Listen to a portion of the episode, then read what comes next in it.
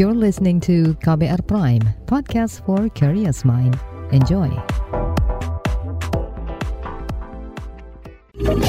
Kamu lagi dengerin What's Trending KBR Pagi.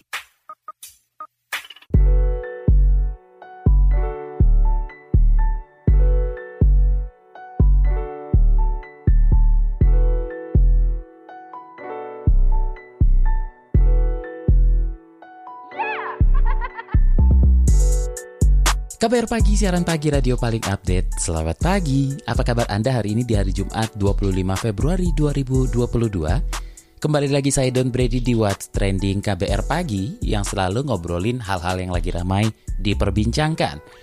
Pagi ini kita ngobrolin soal usaha jadikan jamu warisan budaya tak benda UNESCO. Jamunya mas, mbak, jamu-jamu. nah, kalau badan lagi nggak enak, mulai-mulai meriang atau kecapean nih, Jamu menjadi salah satu obat tradisional yang banyak digemari warga plus 62. Kalau aku sih mulai meriang nih ya, biasanya minum susu jahe merah ditambah madu. Aduh, itu enak banget, hangat dan manis. Kalau kalian kira-kira apa nih? Nah ngomongin soal jamu, kemarin lagi gencar upaya melestarikan obat tradisional Indonesia yang terkini dengan mengusulkan jamu sebagai warisan budaya tak benda ke Badan PBB untuk keilmuan, pendidikan, dan kebudayaan UNESCO 2022. Melalui laman jamu digital, budayawan Jaya Suprana menyampaikan pentingnya melengkapi dokumen dan hal-hal lainnya sebagai syarat menjadikan jamu sebagai WBTB atau warisan budaya tak benda UNESCO saat ini. Ia pun mengakui jamu sebagai mahakarya peradaban dan kebudayaan Indonesia dan masuk ke bagian kesehatan Nusantara. Sementara itu, Direktur Warisan dan Diplomasi Budaya Kementerian Pendidikan dan Kebudayaan RI, Najamuddin Ramli, mengatakan bahwa yang seharusnya mendaftarkan jamu sebagai WBTB adalah daerah asal jamu seperti daerah di Jawa atau Yogyakarta. Selanjutnya, pengusulan ini akan ditindaklanjuti oleh Kemenko PMK. Nah, sebelum kita obrolin soal ini, kita dengerin dulu komentar dari netizen plus 62 berikut ini.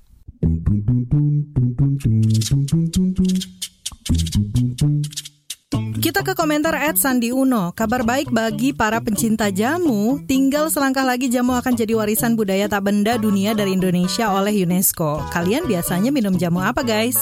Lalu komentar Ed Mina Elisa Nol. Jamu buyung upik. Komentar Ed Irawati Brand. Jahe merah cocok nih kalau mau flu langsung cespleng flu-nya lenyap. Lanjut ke Ed Yuda Ahmad. Jamu gendong goes to UNESCO as a relic of the world, not a subject. Lanjut Ed Anita Robentrop. Mohon bantuan Bapak Ibu untuk dukung jamu goes to UNESCO.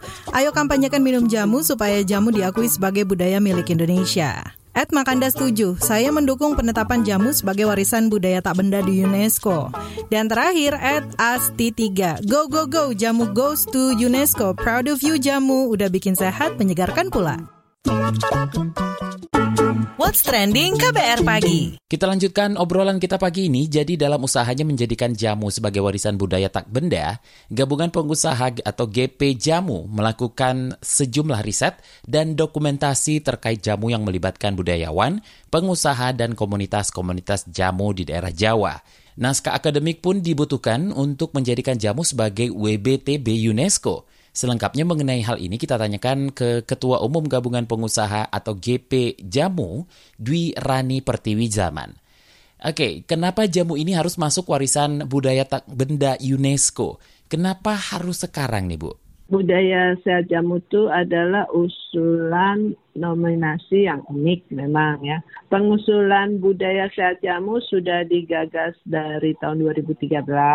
Namun saat ini adalah momentum yang tepat untuk menominasikan jamu di saat kondisi dunia lagi pandemi. Penominasian ini bisa menjadi sumbangan bangsa Indonesia untuk dunia seperti sering disampaikan Presiden juga mengakui khasiat jamu sebagai salah satu rahasia beliau dalam menjaga kebugaran tubuh. Bagaimana sih proses pengajuannya ke UNESCO untuk menjadikan jamu WBTB sampai mana langkahnya? Kan pertama harus didaftarkan dulu sebagai warisan budaya tak benda Indonesia di Indonesia dulu nih. Jadi kita sudah lakukan dari tahun 2019 sehingga terdaftar menjadi warisan budaya terbenda. Oh, untuk mencapai ke dunia kan di Indonesia dulu. Prosesnya tuh eh, memang panjang ya.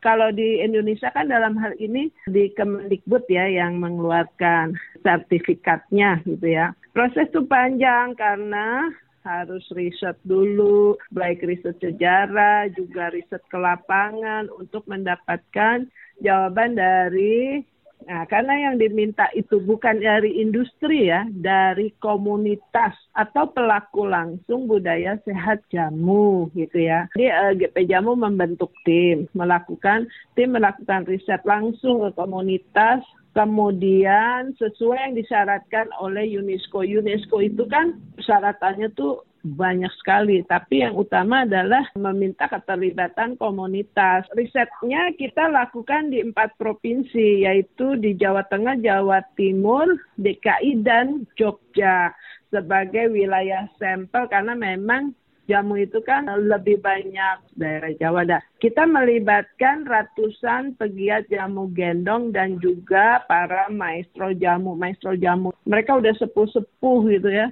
kita libatkan lagi kisahnya mereka, kita munculkan seperti itu. Apakah dukungan masyarakat diperlukan? Bagaimana caranya? Dukungan masyarakat kita perlu sekali, penting gitu ya. Jadi kita bikin melalui sosial media, tweetbon, kita sediakan tweetbon ya jamu goes to UNESCO gitu kan. Bahkan sekarang sudah mencapai 15 ribu lebih ya. Jadi termasuk dari pejabat-pejabat dan banyaklah masyarakat organisasi yang mendukung. Itu kita munculkan untuk bahwa jamu ini perlu loh sekarang karena kan selain jamu ada kandidat lain juga gitu ya. Nah itu, itulah kira-kira. Sejauh ini bagaimana dukungan dan usaha jamu goes to UNESCO? Sudah masifkah? Sangat mendukung kalau kita sih dan bangga lah kita masyarakat juga mendukung ya, eh, membantu apa mendukung berbagai kalangan gitu. Itu. Nah, bagaimana peran jamu di tengah masyarakat kita? Seberapa besar diminati era sekarang oleh milenial dan generasi setelahnya? Jamu mengalami peningkatan saat pandemi nih ya, ada yang dari tahun yang khususnya di 2020 ya 2020 2021 ya.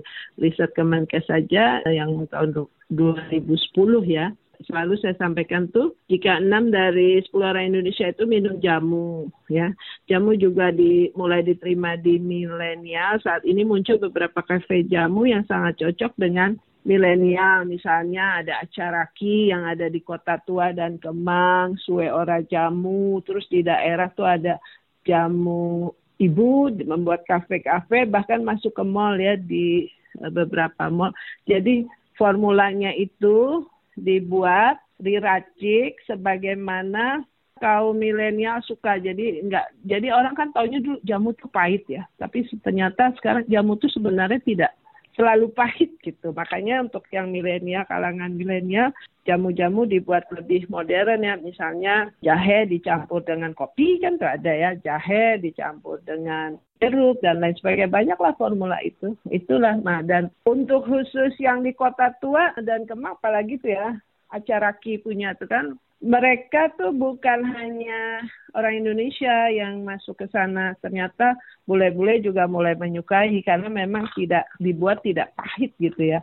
Jadi campur jamu, campur susu gitu kan. Tuh ada ada di sekarang banyak lah gitu karena saya sering pantau dan suka berkunjung gitu. Formula-formulanya itu enak gitu, jadi enak gitu seperti itu. Memang bukan hanya mungkin jadi begitu, tapi memang kita harus menciptakan seperti itu sekarang. Jadi dengan berinovasi lagi, gimana sih ini supaya jamu kalangan muda itu menyukai. Sekarang kan sudah paham ya, hampir saya pantau yang muda-muda pun rumah tangga baru itu selalu mereka sekarang sejak pandemi ya tidak lupa pasti minum seperti Pak Jokowi deh minum tuh jahe, temulawak, serai. Nah itu diseduh. Jadi saya bilang jamu itu tidak harus selalu dibeli, tapi kita bisa buat dari dapur kita sendiri. Jadi tinggal seduh aja, rebus aja jahe, serai, temulawak gitu kan, atau dengan kunyit, atau bikin beras kencur gitu. Terima kasih Ketua Umum Gabungan Pengusaha Jamu Dwi Rani Pertiwi Zaman.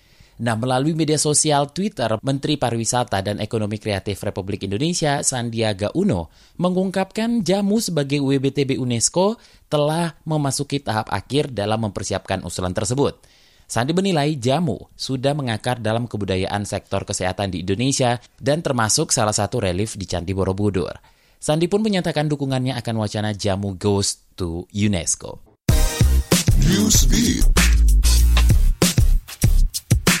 Presiden Ukraina Volodymyr Zelensky dalam statusnya di Twitter mengatakan saat ini terus bernegosiasi dengan para pemimpin dunia. Ia lantas menyebut bahwa dunia bersama mereka. Kicauan ini dikeluarkan kemarin di saat Rusia resmi menginvasi Ukraina. Presiden Amerika Serikat Joe Biden pun menegaskan bahwa dunia akan meminta pertanggungjawaban Rusia. Senada Perdana Menteri Inggris Boris Johnson juga berharap Ukraina dan rakyatnya dapat bertahan serta telah menjadi kepedulian warga Inggris di masa-masa kelam saat ini. Sementara Duta Besar Tiongkok untuk Perserikatan Bangsa-Bangsa, Zhang Jun, meminta semua pihak untuk tetap berkepala dingin dalam menanggapi situasi krisis itu. Kata dia, sangat penting saat ini untuk tak menambah ketegangan karena menurutnya pintu menuju solusi damai terkait isu Ukraina masih belum benar-benar tertutup.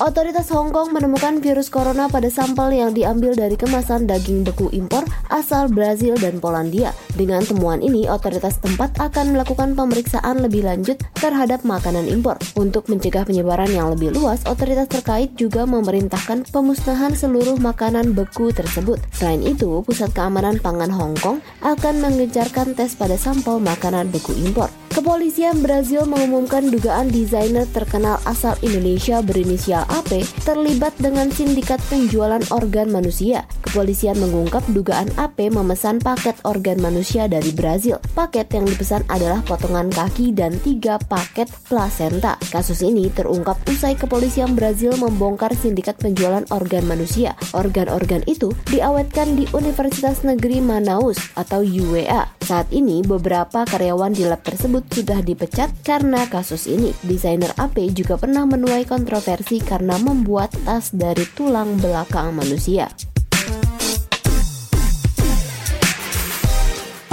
What's Trending KBR Pagi. Usaha jadikan jamu warisan budaya tak benda UNESCO itu yang kita obrolin pagi ini. Jadi jamu adalah sebuah minuman yang diracik dari bahan-bahan alami seperti akar-akaran, terus juga daun-daunan, kulit batang, buah, dan terkadang juga memakai telur ayam kampung. Nah, tapi di zaman sekarang, Ketua Umum Gabungan Pengusaha Jamu Dwi Rani Pertiwi Zaman mengungkapkan jamu sudah menjadi lebih modern. Rasanya pun tidak lagi pahit. Bahkan jamu dengan tambahan susu, kopi, atau rasa-rasa buah seperti jeruk sudah tersedia.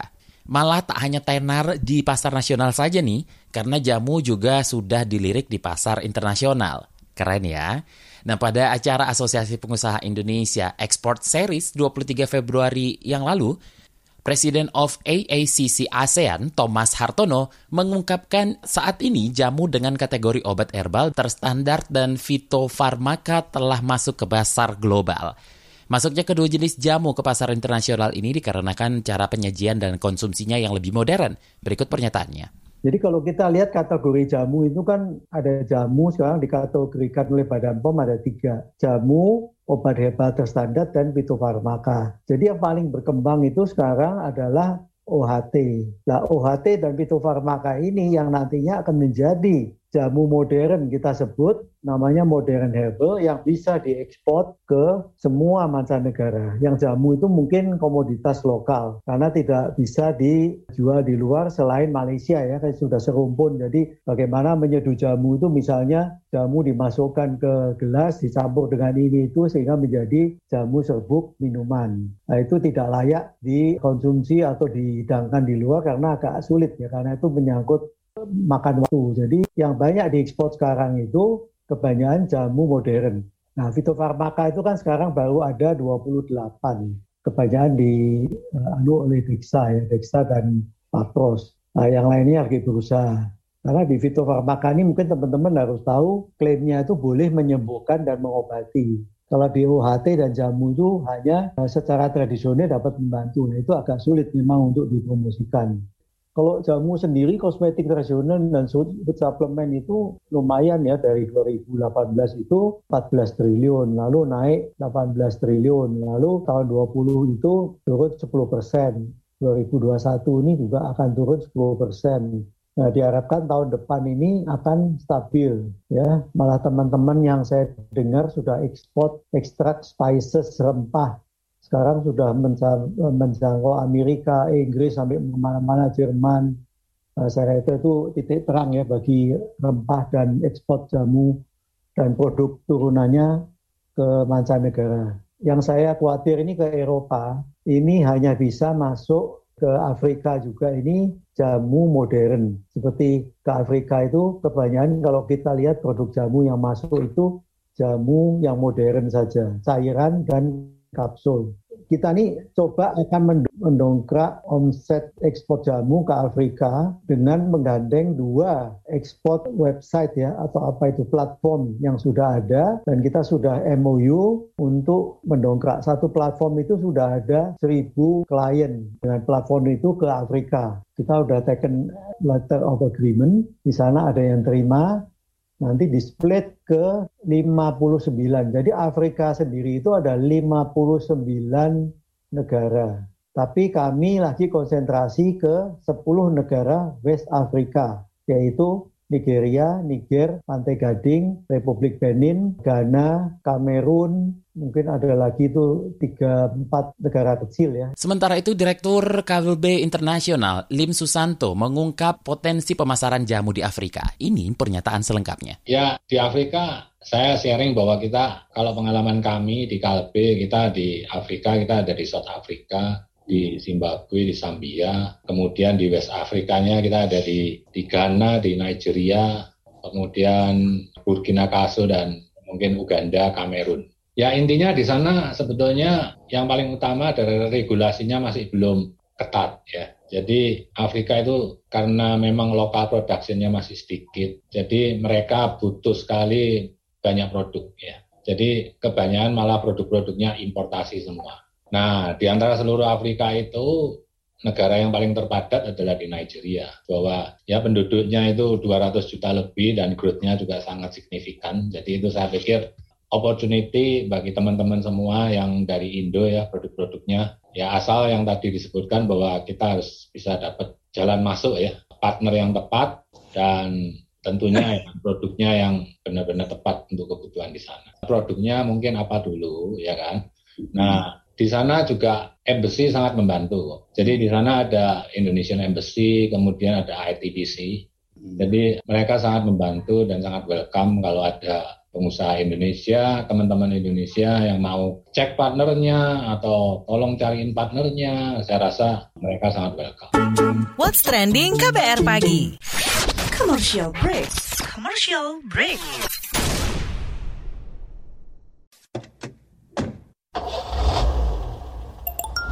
Sudah tahu yang satu ini. Sekarang kabar baru ada di playlist teman perjalananmu. Kamu masih bisa update dengar berita terbaru sambil dengerin lagu kesukaanmu. Semua bisa kamu dengerin di playlist Daily Drive Spotify. What's Trending KBR Pagi.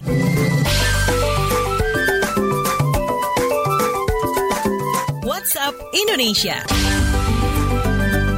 WhatsApp Indonesia dimulai dari Jakarta. Presiden Joko Widodo berjanji pembangunan ibu kota negara atau IKN Nusantara akan diawali dengan reboisasi hutan. Jokowi menjamin IKN akan mewujudkan keberlangsungan sosial, ekonomi lingkungan dan mewujudkan kota hutan. Untuk tahap awal, pembangunan akan dilakukan di kawasan inti pusat pemerintahan. Presiden Jokowi juga mengatakan pemindahan IKN ke Nusantara tidak hanya sekedar memindah aparatur sipil negara atau ASN dan gedung-gedung pemerintah pemerintahan saja. Pemindahan IKN merupakan lompatan untuk transformasi Indonesia maju dengan membangun smart city, kota modern berkelanjutan dan berstandar internasional. Pemindahan IKN ditargetkan rampung bertahap pada 2024 nanti. Masih dari Jakarta, Komisi Pemberantasan Korupsi KPK bekerja sama dengan Kementerian Pendidikan Budaya Riset dan Teknologi meluncurkan aplikasi Jaga Kampus. Aplikasi ini dibuat untuk mencegah potensi korupsi di lingkungan perguruan tinggi. Wakil Ketua KPK Nurul Gufron mengatakan jaga kampus diharapkan dapat menjadi akses untuk melaporkan potensi korupsi di lingkungan kampus. Jaga kampus adalah menu baru pada platform jaringan pencegahan korupsi Jaga.